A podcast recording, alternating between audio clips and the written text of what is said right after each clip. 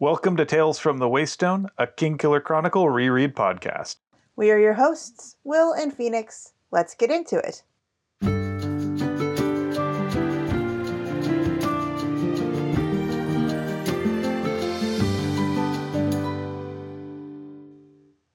Welcome to Tales from the Waystone, Season 2, Episode 26. Hey, I just met you and this is crazy. I pawned my loot, so patronize me, maybe? Oh gosh. okay.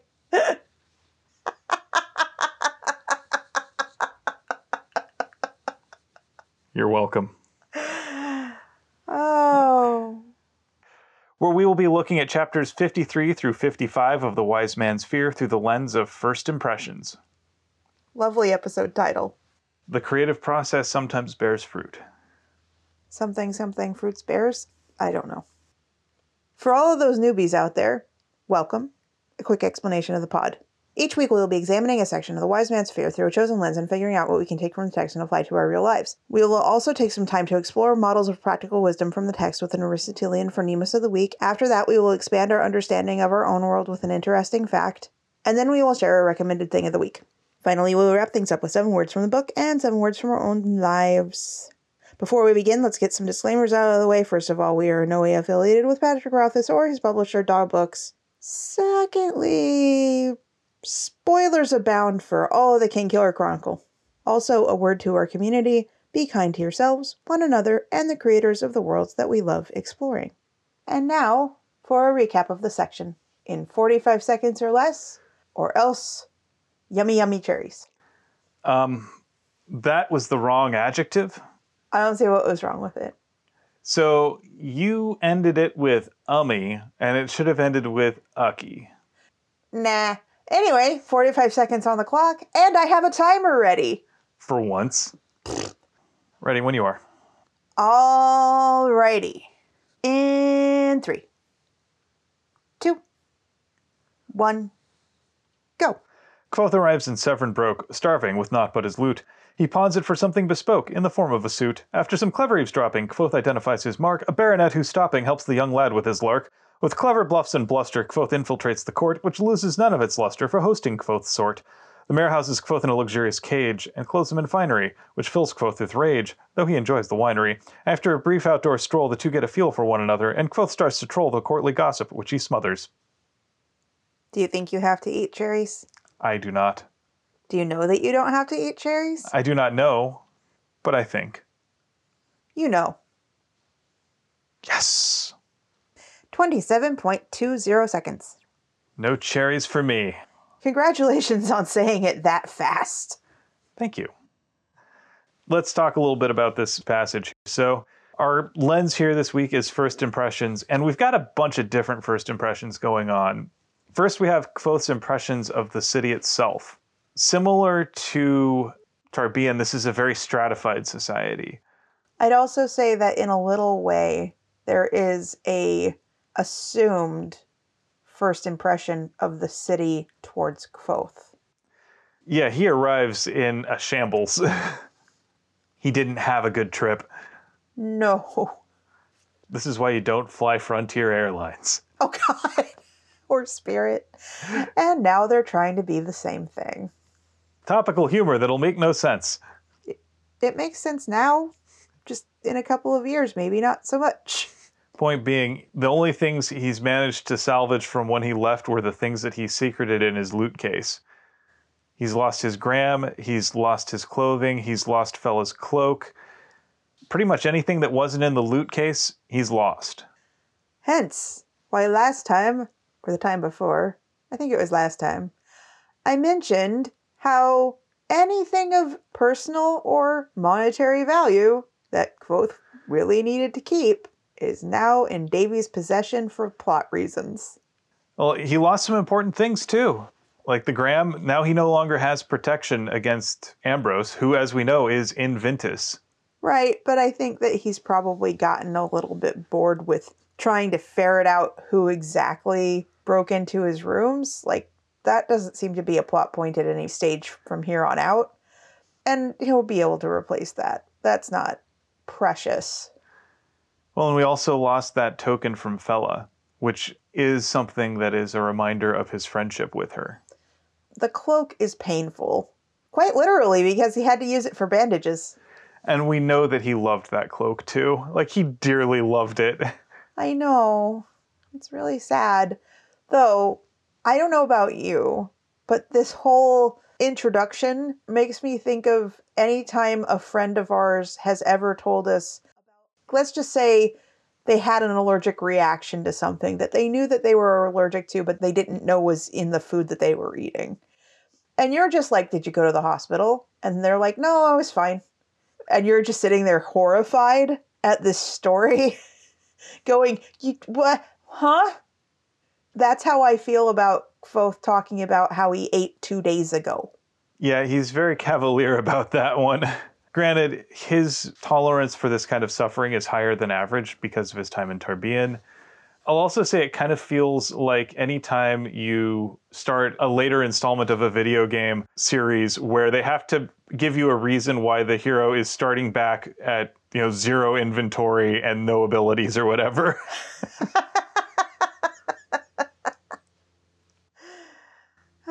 quite true. Here's what he's got left right now. So he's got his loot, his letter of introduction from Threp, then Nina's drawing of the Chandrian, and then some stolen clothes. That's literally all he's got. And he's probably very happy that he stored those apples. Yeah, that was really handy right there. Then we move into our description of the actual land itself. Like Tarbean, it's a city on a hill, but it's even more extreme. So in Tarbean, of course, we had Dockside, which was the low town where it was all the poor people, and then Hillside, which was all the rich people. Here, we've got Severen Low, which is down at the bottom, and then you have an actual cliff. That's just how high above everything else the mayor really is. And to make things just a little bit more intimidating, Mayor Alveron's home, I was going to say house, but it is not a house, it is pretty much a palace, is located on a jutting peninsula that overlooks all of Severen Low. He's got himself some nice digs. He can see everything, and it's a super defensible position. And it's also one that is a cut above a cut above the rest.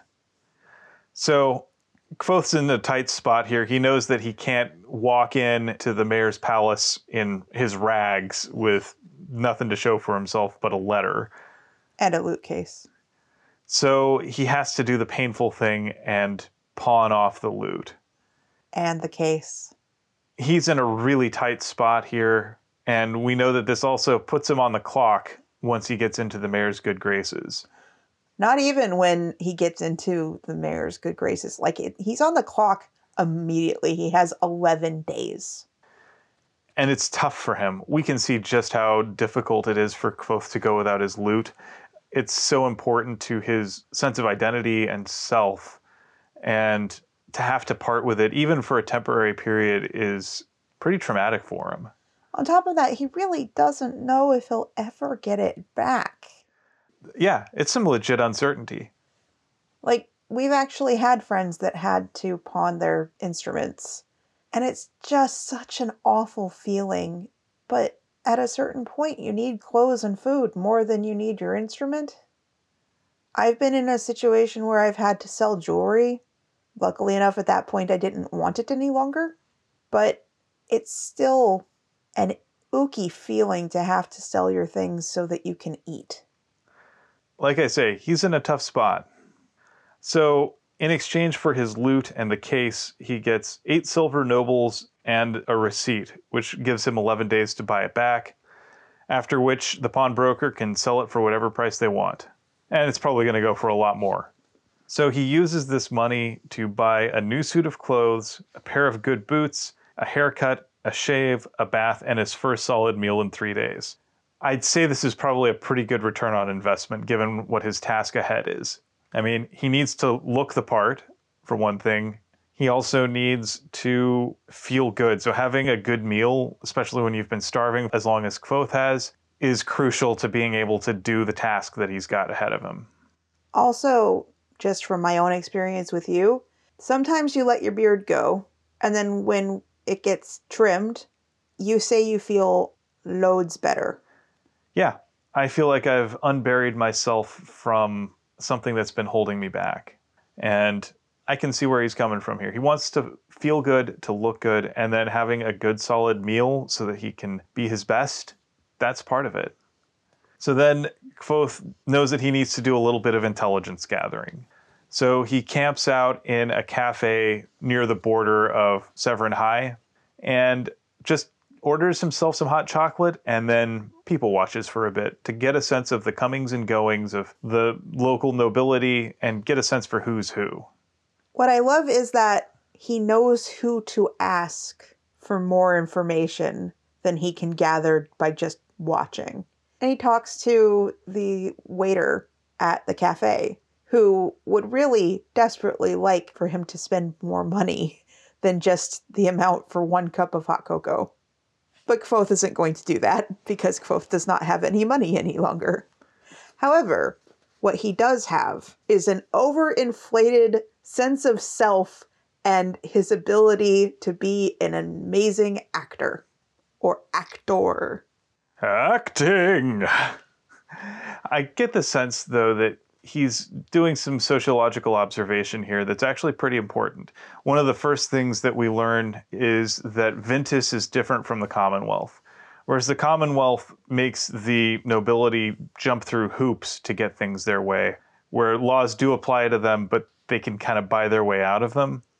In Vintas, there is no law. Well, there is law, there's just not law if you have money. Well, it's not money, it's status. Fair enough. That is very true. Status is everything, but usually status comes with money. Status allows people to obtain money, but it is not the only way. But money does not get you status. Not in Vintas, anyway. This is a nobility culture, not a merchant culture. Right. But I'm going to say it's still a little debatable that money does not buy you status at all. Let me put it this way someone with a noble birth but no money still carries far more weight than the richest merchant. That's fair. So this is a different sort of society, and by rights, if a noble wanted to have Kvothe whipped and beaten through town for no other reason than that it amused him, he would be within his rights to do so as far as the law of the land is concerned. So it's a lot more risky for Kvothe to do what he's doing here. Now, to speak of what Kvothe is doing, and to tie it back also to something that we just watched earlier today. So, Corridor Crew had a video that was trying to prove that the Clark Kent Superman dynamic isn't as stupid as everyone thinks. Oh, I'm just gonna put on a pair of glasses and curl my hair funny, and no one will notice that I am Superman wearing glasses. So, playing the part is a huge thing. And I'd say that that video disproved the close acquaintance to close friend not knowing that you're the same person. But what it did do is it did prove that heist movies and similar ideas of blending in actually does work and actually does fool people. You can change your mannerisms to what people expect from the role that you are playing. And it dramatically changes how people see you to the point where you could go into a group of people that you know quite well. And as long as you're playing a part and possibly wearing a mask, you can get away with just being in their presence and them not knowing that it's you. In this case, he identifies one Baronet Peter, who looks like he's kind of a jerk. So Kvothe targets him and just lays it on, you know, full entitlement and privilege, and just by essentially bluffing this guy.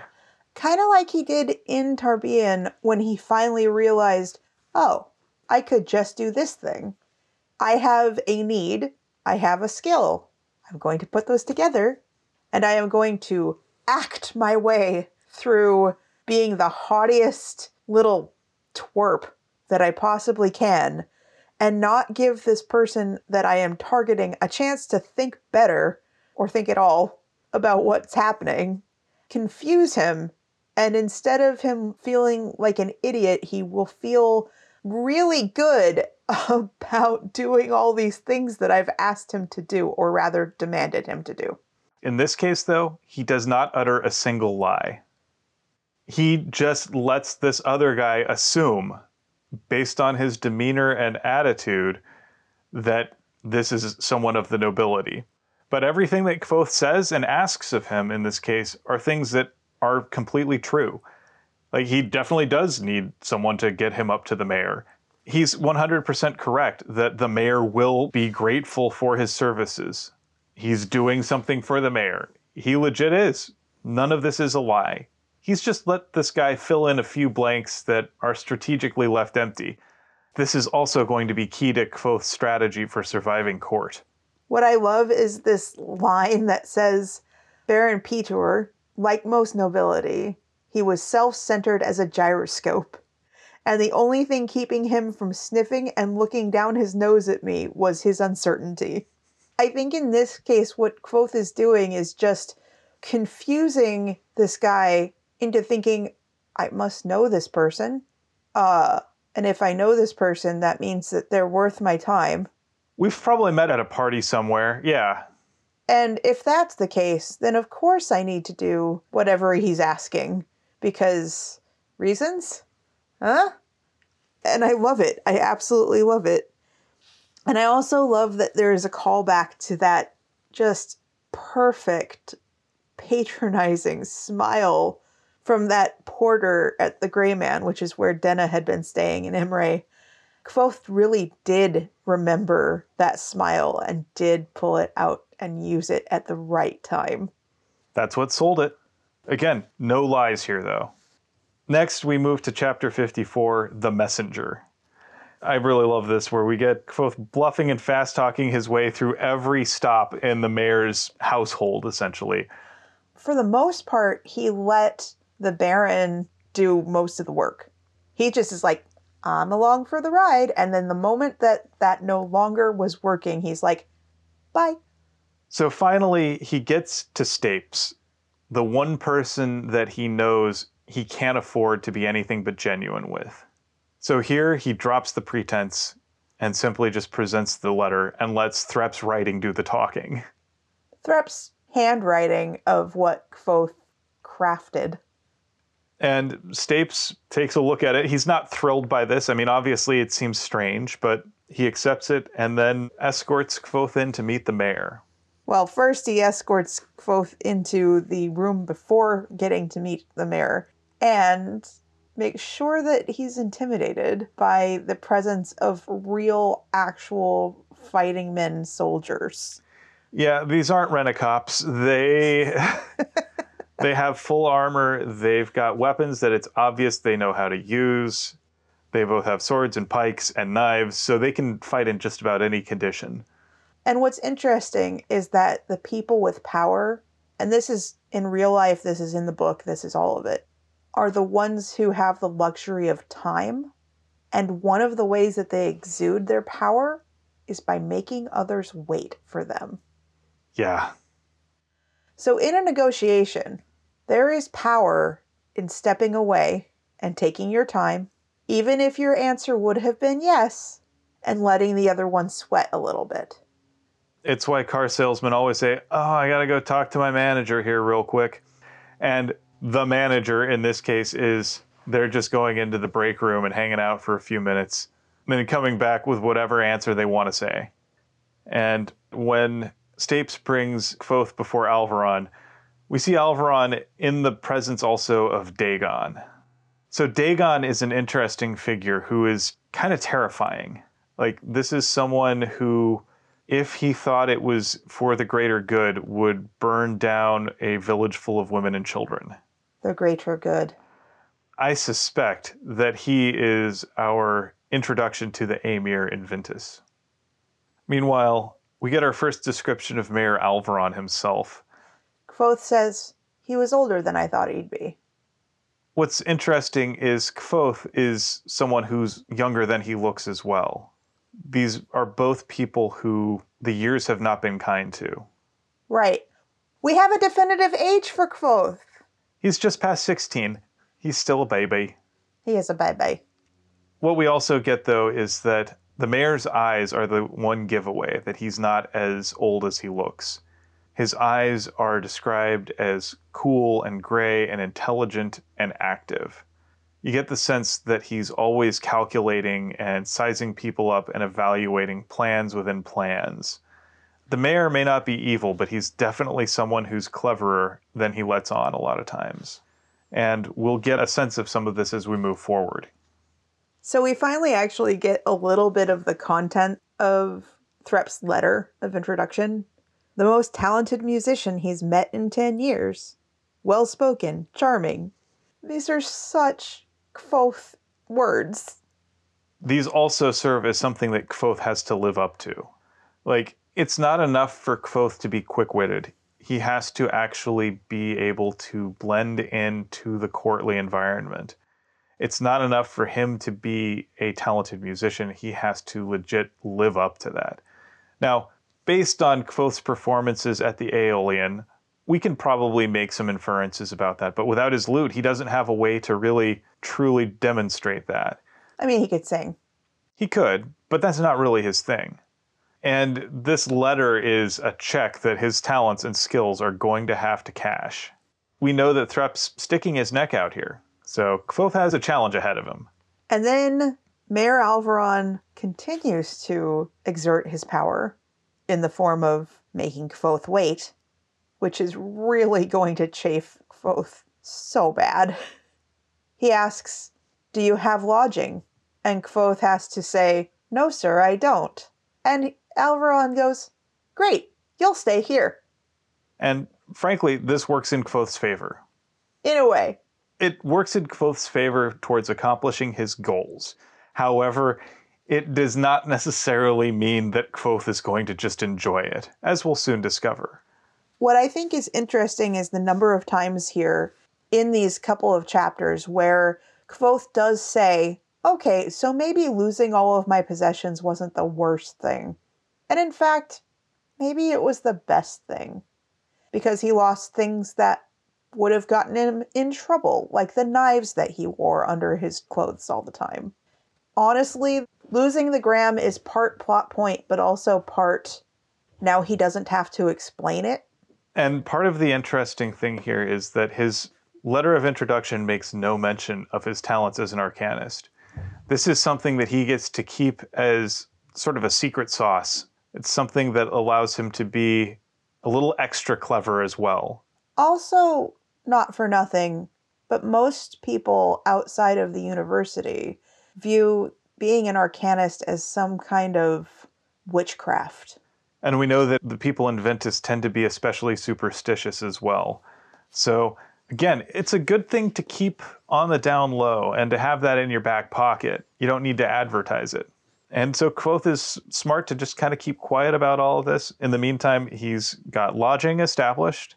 And the mayor also orders a tailor to come by and outfit Kvothe in brand new custom finery, which honestly, again, Kvothe needs to look the part. And he's actually going to get like six new suits of clothing, including a new fine cloak that is less functional than Fela's cloak, but is finer and fancier. What I find very interesting is that at a certain break point, paying more does not get you a more practical, better item. The better part of the value of it is so subjective. Like, it's fine cloth, except I don't know exactly what makes this thousand dollars per bolt of cloth better than the soft wool that could have been like a hundred bucks for a bolt of cloth. Like, what causes that value? to be so much greater? I think there's a couple things. So, first of all, because Kvothe is now in a court situation, practicality is a lot less important because all of the practical considerations are taken care of. So, you don't need to have something that's going to keep you warm on a cold night because you're indoors the whole time. You don't need something that's going to stand up to the weather because the weather is not a concern for you You want something that just feels good against your skin, and then something that is going to look fine and dramatic when you wear it. So at this point, Kvothe is caring more about what's going to work in this situation, which means that finer fabric, which maybe has more expensive dye or it has a more labor intensive manufacturing cost. All of that is really what Kvothe is getting now as opposed to pure utilitarian value. So, for his purposes, this is actually a more functional cloak. I'd say that something similar happened in my brain yesterday when we went on our kind of weekly explore in the car to just kind of discover what was around our general area. And we wind up going to these places that are up these hills and curved roads and would be nightmares to drive in the snow. But you know that the inconvenience is not actually a thing that adjusts the cost to be lower, these homes are actually going to cost more because of the view or because of not being right next to your neighbor or being secluded or any number of things that make it, quote, better. But to me, there were some of these that would have horrified me because, due to their nature of being built on a hill, the driveway is a bridge. It's a little inconvenient. It's very inconvenient. And then on top of that, the maintenance costs and everything is just like in my head going through the roof. And somehow this is more desirable and or more expensive. Meanwhile, the chambers that the mayor puts Kvothe up in are huge. Like they are cavernous. The bed itself is bigger than the room that he's been staying at in Anker's. It's massive.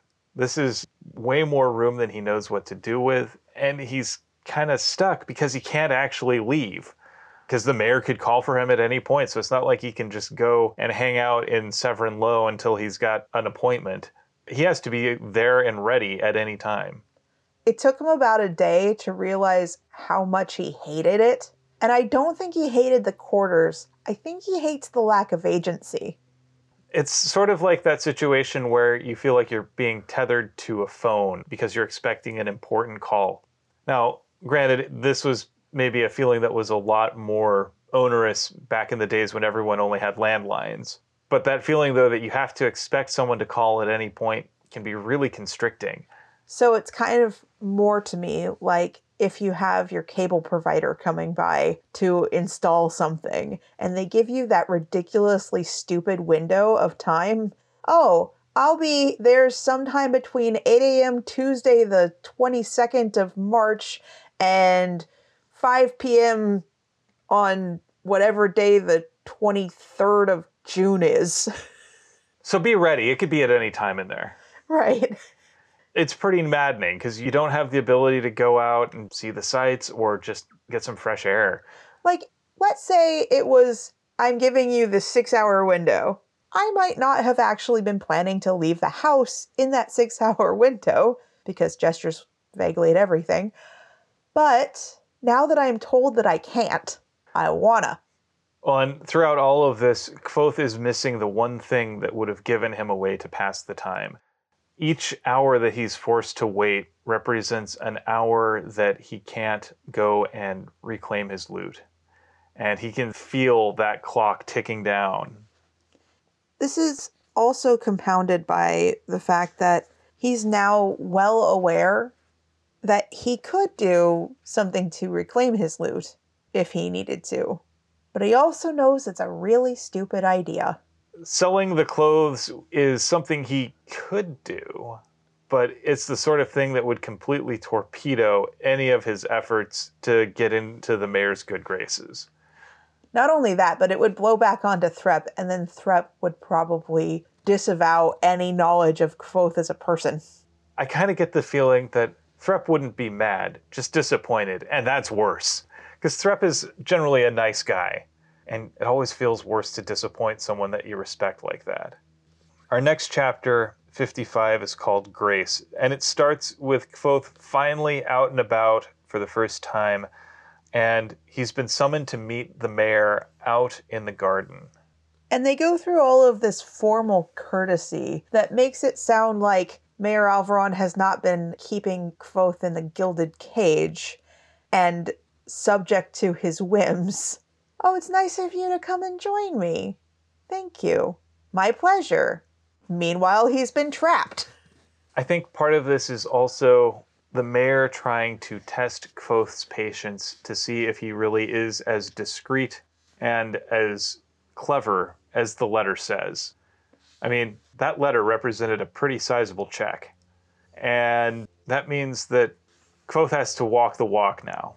That means putting up with some inconvenience. That means being able to be polite even when it's not the first thing he wants to do. I would even say more than polite because polite still allows for your own self care. Maybe let's put it this way decorous. Okay. Because here Kvothe is having to observe some social hierarchy, and we know that that really rankles him. He really doesn't like to be less than someone or to be perceived as less than someone. It's one of his deep insecurities. I think this comes from being born to a group of people who are regarded as low-born criminals in most places. And I think it also comes from his time growing up on the streets of Tarbean. And so being able to be patient and observe proper decorum in this situation is something that he's going to have to do if he's going to succeed at his task, whatever that might be. And this whole sequence here sort of feels like he and the mayor sort of feeling each other out, seeing how they interact with one another, and seeing if they can trust one another. We get a sense that the mayor is calculating every word that he says and every step that he takes. And every word that Kvothe says. Everything is being weighed and evaluated. But you also get the impression that Alveron likes tweaking the members of the court. It's kind of a game for him at this point. He knows that the presence of this mysterious youth who no one knows who he is, who is suddenly seen in the company of the mayor and seen in close company at that. Being supportive physically. And supporting the mayor in a position of vulnerability. That's got to cause some whispers and some head scratching and some speculation. And we also see that Kvothe is also weighing and measuring the mayor. And here we learn that the mayor is, like Kvothe, younger than he looks. He's not old, he's just sick. There are a couple of instances actually in this couple of chapters I've noticed where the tense of the word need is not needed. It's not like Coat Kvothe talking about how he needed things from the mayor or he needed things to happen in the way that they were going to happen.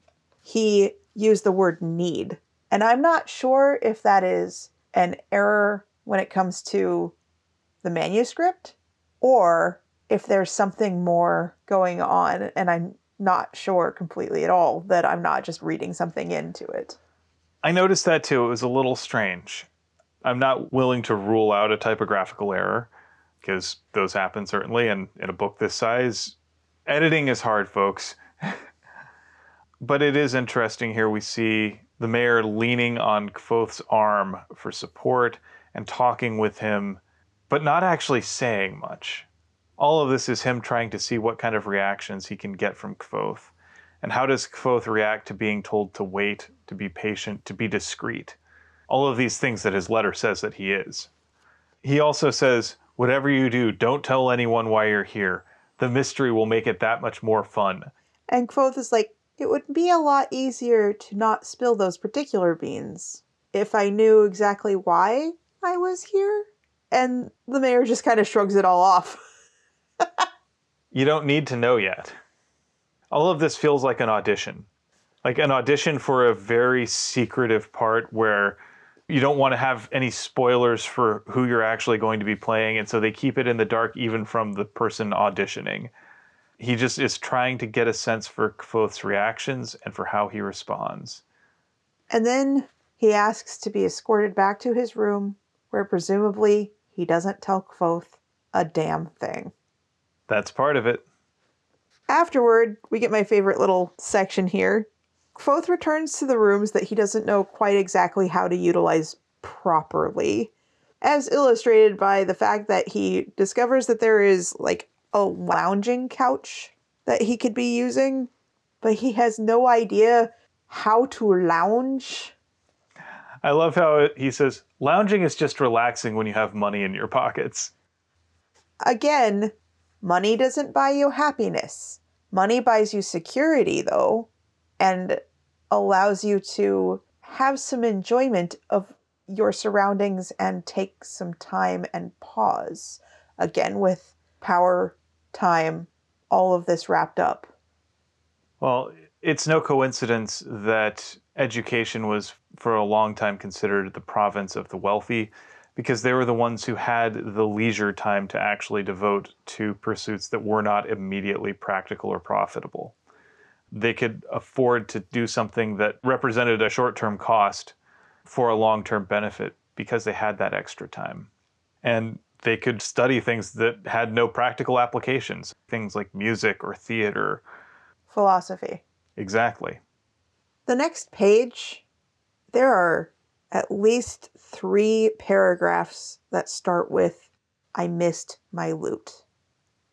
I have been stuck places where I didn't have the things that were comfortable for me available to me, where ostensibly I had access to loads of different things that could have entertained me.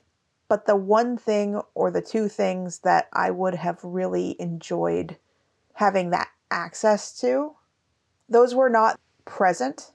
And therefore, I felt like I really couldn't do much. And the space chafed because I felt like I was stuck. And I can definitely sympathize with Kvothe. Like a little bit of context, I know that many episodes ago we've talked about how we've wanted to get a house. Through a series of Forked up events, we've been stalled on those plans. And while the rental that we're in isn't terrible, it's also not great. Things keep falling apart. There are some definite DIY projects that either the landlords did or previous renters did that are undesirable. The paint jobs are also undesirable. Who paints the ceiling of a bathroom brick red or uses a color that will turn poop brown when you use yellow incandescent lighting? Eh.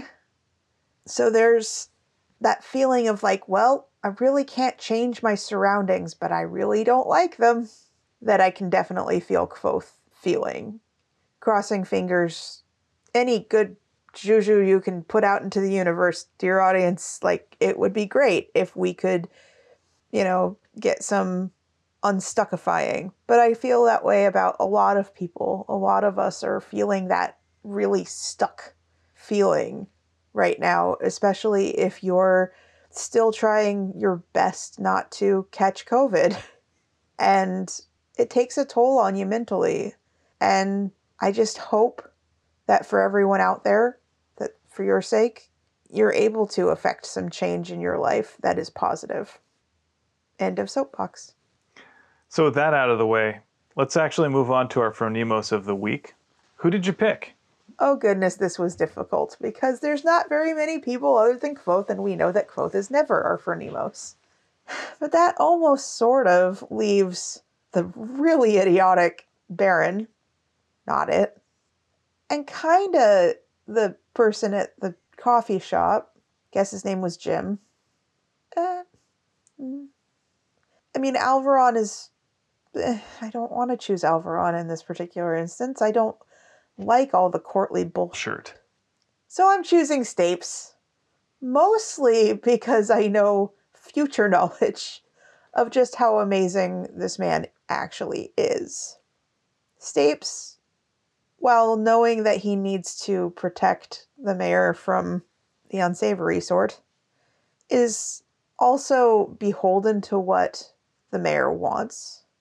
And he's not going to fight against things outright, but he is so well versed in the ways of the court. He is a hair's breadth from nobility. And he has much more status than, like you were saying, even the richest merchant. The feeling I get from Stapes is that he's kind of like Alfred Pennyworth. Like, he is a jack of all trades. He knows just about everything about everyone. He knows the comings and goings.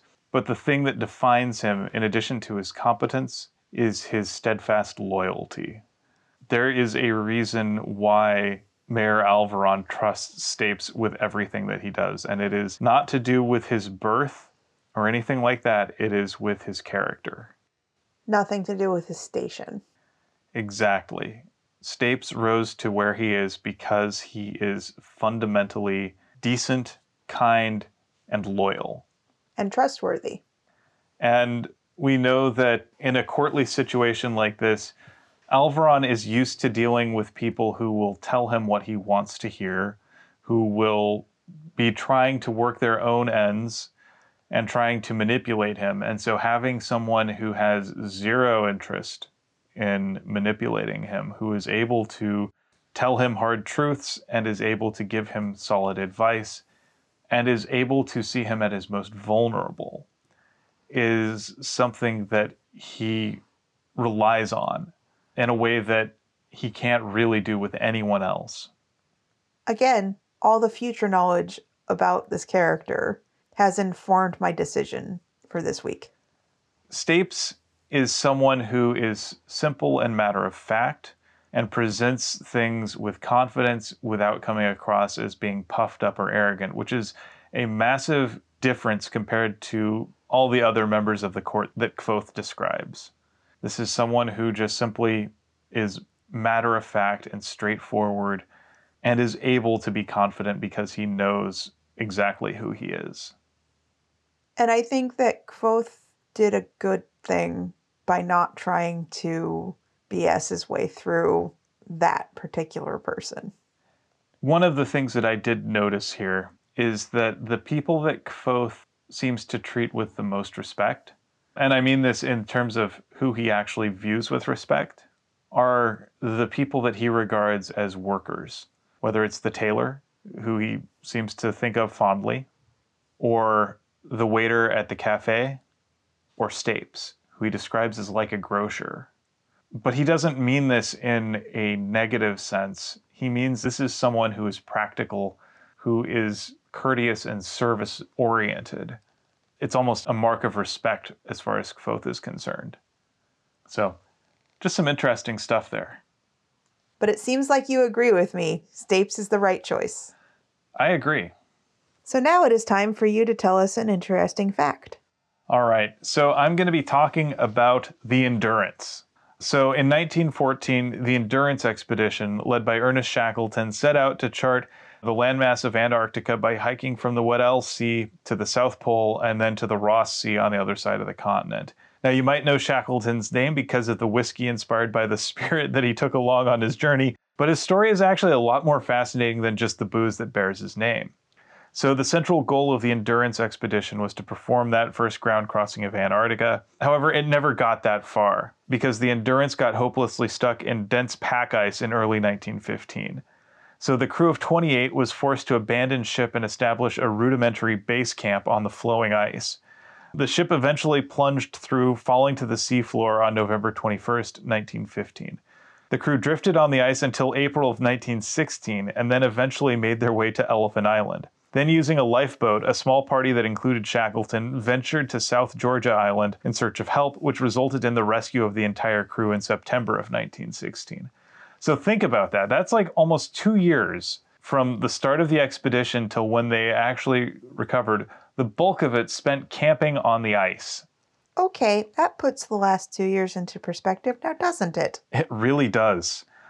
So, meanwhile, the ship's captain, Frank Worsley, used a sextant to document the exact spot where the Endurance sank, which he listed at 68 degrees, 39 minutes, and 30 seconds south by 52 degrees, 26 minutes, 30 seconds west. So he managed to calculate the exact position on the map where the ship sank. So there's a new expedition that's been mounted to go try and find the Endurance. We've never actually been able to find it before. So this team called Endurance 22 is going to head to those exact coordinates and then explore the seafloor across an area measuring about 5 miles by 9 miles, where the depths of the water measure roughly about 2.17 miles deep. Pretty impressive. So Geographer John Shears is going to be leading this expedition, which consists of marine archaeologists, engineers, technicians, and sea ice scientists. They're going to spend about 35 days in search of the Endurance, which they're going to do using a pair of Saab Sabertooth underwater vehicles. So these subs are capable of reaching sites about 100 miles from the research vessel, collecting photos, video, and survey data. Should the ice prove to be too challenging for the ship, though, the Sabertooths will still be able to survey the wreck, even if the ship can't reach that spot. So they'll use a helicopter to drop a team to a specific location, from which point they'll drill down to the ocean and then deploy the subs. So the other thing that's really important to note about this is they are not going to try and recover any artifacts. The ship is considered to be of historical importance and it's protected under an international treaty. So instead, what they're going to do is they're going to try and capture detailed 3D images of the wreck. So this is going to be a strictly eyes only mission. And it will tell us a lot about the currents around the Antarctic. And it'll also see what sort of marine life has been able to convert the wreck into a new habitat. That's interesting. It kind of reminds me of how James Cameron funded a expedition to go find the Titanic. Yeah, it's a lot of that same feel. And the other thing that's really interesting is you know, when you look at sort of this early 20th century exploration era, there's a lot of colonialist undertones. However, the Shackleton expedition is unique because there was no indigenous life to worry about. There were no indigenous peoples to be displaced. It's the only truly uninhabited place on Earth. At least by people. And so it's really interesting to see what they were able to find and it's also pretty amazing that the entire crew managed to escape all of this. That they all survived for two years. Yeah, that took some serious teamwork and dedication to get everyone to survive that. So tell me again, when are they going to go? They left actually just this past weekend. Oh, cool. So by the time this episode airs, they will have been there for a couple weeks. That's really neat yeah, I thought that'd be interesting. And like I say, this also gives you an excuse to get some fine malt whiskey. Thank you for being less depressing than the last time you talked. You're welcome. I knew I had to find something a little more exciting. and a little more upbeat. Yep. A little more hopeful. A little bit. so let's go into our recommended thing of the week. It's your turn. So what's yours? All right. So let me preface this a little bit. Back in July, we were able to include a interview with Will's grandpa, Jack, on one of our podcasts. It was the mailbag episode. It was the last time that Will got to go to Georgia to visit his grandpa. It was the last time I got to see him in person. So, just for full clarity on December 31st of 2021, uh, Grandpa passed. You know, he was in many ways my Phronimos. He's someone that I've looked to throughout my life as a model of wisdom, as a model of virtue. It was very difficult to lose him, even as we knew that it was going to happen sooner or later. And I had made my peace with that. I mean, he was 94 and this was what his third time that he had cancer. Yeah. And he just decided he didn't want to go through all of the hell that is cancer treatments. And so we all knew it was going to happen, but doesn't really make it not hurt. Like, even though I expected it to hurt, it hurt more than I imagined it would. But to get back to the point of what I'm trying to get to. He left us a gift in the form of money, which to me, that's very, very kind of him. But it doesn't feel like a thing that is necessarily something I feel free just spending on frivolous things. So, in one way, he's helping us with the future purchase of our first house. And we fully plan on honoring him with a few things a fruit tree of some sort in our yard, hopefully, one that will grow in the area we live in. Cross our fingers. And then a way to display the bow tie collection that Will's aunts have very graciously chosen to let me have because I adore bow ties, and that was a way that Jack and I could feel very close to one another because he was always dapper in his bow tie.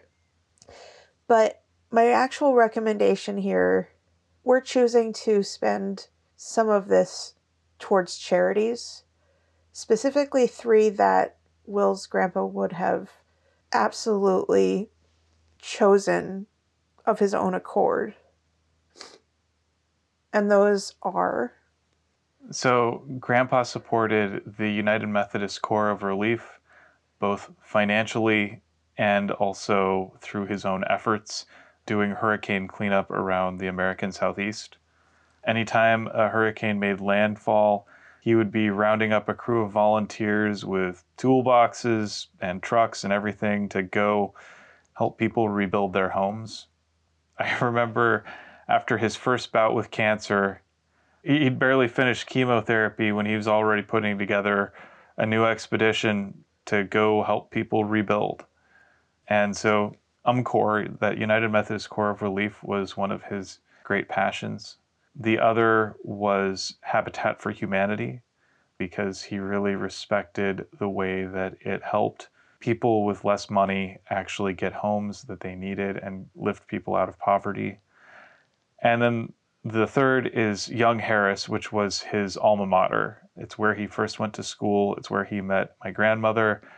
And one of the things that he really loved was sponsoring a trip back to Scotland to explore the theological heritage that really inspired his way of being.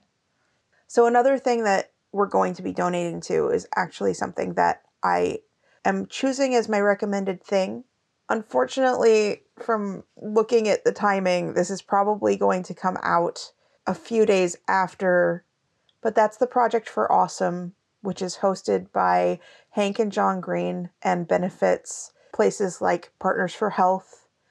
And this is all going to go through the Foundation to Decrease World Suck, which is the Green Brothers charitable organization.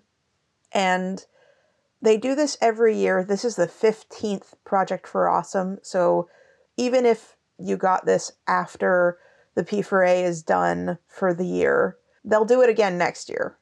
But I'd also recommend looking at the list of charities that they donate to, where the money that they collect then goes, and even making a direct donation. Something like water.org or the Ocean Cleanup Project. So, because I've now realized that this particular event, which is an amazing live stream and gathers a whole bunch of people in Nerdfighteria, which is their community, is probably going to be over and done with for this year, I would say that if you have the opportunity, even if it's just a couple of dollars, find a charity or an organization or a cause that you are deeply passionate about. So, our plan is to donate through the Project for Awesome so that our funds go to a lot of helpful causes. I actually have them set up as my Amazon Smile donation place, and I have a browser extension that gives ad revenue to charities of my choice, and they're my choice. And those are ways that are actually pretty much free to help those organizations. The other one that we're going to be donating a little bit to is the Trevor Project. And while Jack didn't know about the Foundation to Decrease World Suck and probably didn't know much about or anything about the Trevor Project. We ran these ideas past Will's aunt, who said that Will's grandpa would have absolutely loved that choice as well. And so, yes, we were fortunate enough to receive money that could then be passed on to charities, but I've donated to the Foundation to Decrease World Suck in many ways, and I've donated to the Project for Awesome for a few years now. The great thing about the P4A is that you get fun and interesting perks sometimes. So those can include John or Hank reading portions of books that they haven't released yet, which is how I got to hear at least, I think, the first chapter of An Absolutely Remarkable Thing before it was a book. It was just a little story that Hank was working on. And there's just a host of things that you can get as kind of a thank you for making your donation. I don't think that charitable donations really do need to have a perk come back for it, but it's kind of nice. It's a really cool way to do a charity drive. And if you're absolute, you know, gigantic nerds like us, it's a fun thing to watch. And you can probably go back and watch their live stream. I think it's saved to their channel, the Vlogbrothers channel. And I can guarantee you a few things. Either one or both of the brothers will wind up with their child drawing marker something on their face. There will probably be at least one nightmare image of a Furby with beans all over it. Or some other different cursed image. And a lot of in jokes, including the sheep's Glenn and Dale. But also, a lot of your favorite nerdy YouTube creators are going to show up on the live stream and make videos of their own promoting causes that they care about. So, even if you missed it, totally worth going back and checking out and keeping on your calendar for next year. Excellent. That's a good idea. Thank you. So that let's go ahead and move on to seven words. So you have the books this week. Uh, what did you pick? So, I noticed something. There aren't very many options of seven words in this section. There's no Denna, there's no Elodin. So what did you find? Well, nothing exciting until the very last seven words. the very last sentence. It was like watching stories being born. Hmm, that's a good one. I know. I'm like reading through this section going, there's nothing good. There's nothing good. What am I going to do? There's nothing good. There's no. Oh. And those are the ones I chose. Nice. How about you? You have seven words from life. So I've got a couple here. These are just from conversations that you and I have had. So we have my eyes are going to fall out. not the best, not gonna lie. That was probably because I was spending an entire day doing retouching of our wedding photos from 10 years ago Yep. for your mom. Yep, that's exactly what it was. and I got screen fatigue Then we got I feel like some kind of Frankenstein's monster. because I had to do a technique called an eye swap for your brother because he blinked during the good version of one of the group shots that I wanted to keep, and then I had to go find him not blinking in a different group shot. And then I had to change your head Yeah. from one photo to another because you were looking down. And the one that I ultimately chose was I am not sorry for that pun. The thing to understand is that I will never be sorry for any pun that I make. And I don't want you to be. Good. I am a ruthless punster. and that is who I am. That is who I will always be. And I promise you, dear listener, that if I make a pun, I meant to do it. Well, with that, thank you for potting with me. And thank you for potting with me. And thank you for listening to Tales from the Waystone. Join us next time on Tales from the Waystone as we cover chapters 56 through 58 of The Wise Man's Fear through the lens of maneuvering. We would like to thank our friend Shawnee Jang for our theme music. And many thanks to Patrick Rothfuss for creating a world that we've enjoyed exploring. Audio production, editing, and social media coordination courtesy of me, Phoenix McCullough. And writing and project management courtesy of me, Will McCullough.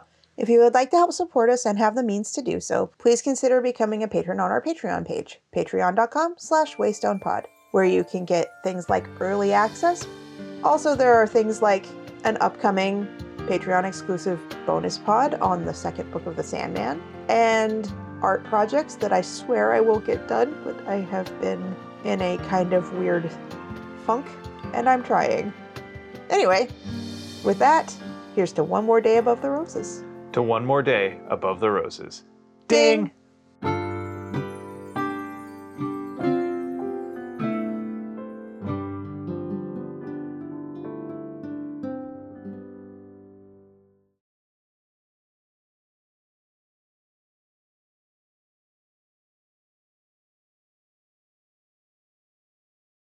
the creative process at work as Will determines the name of the episode right before we record it. And I try to appease the cats that are outside trying to get in.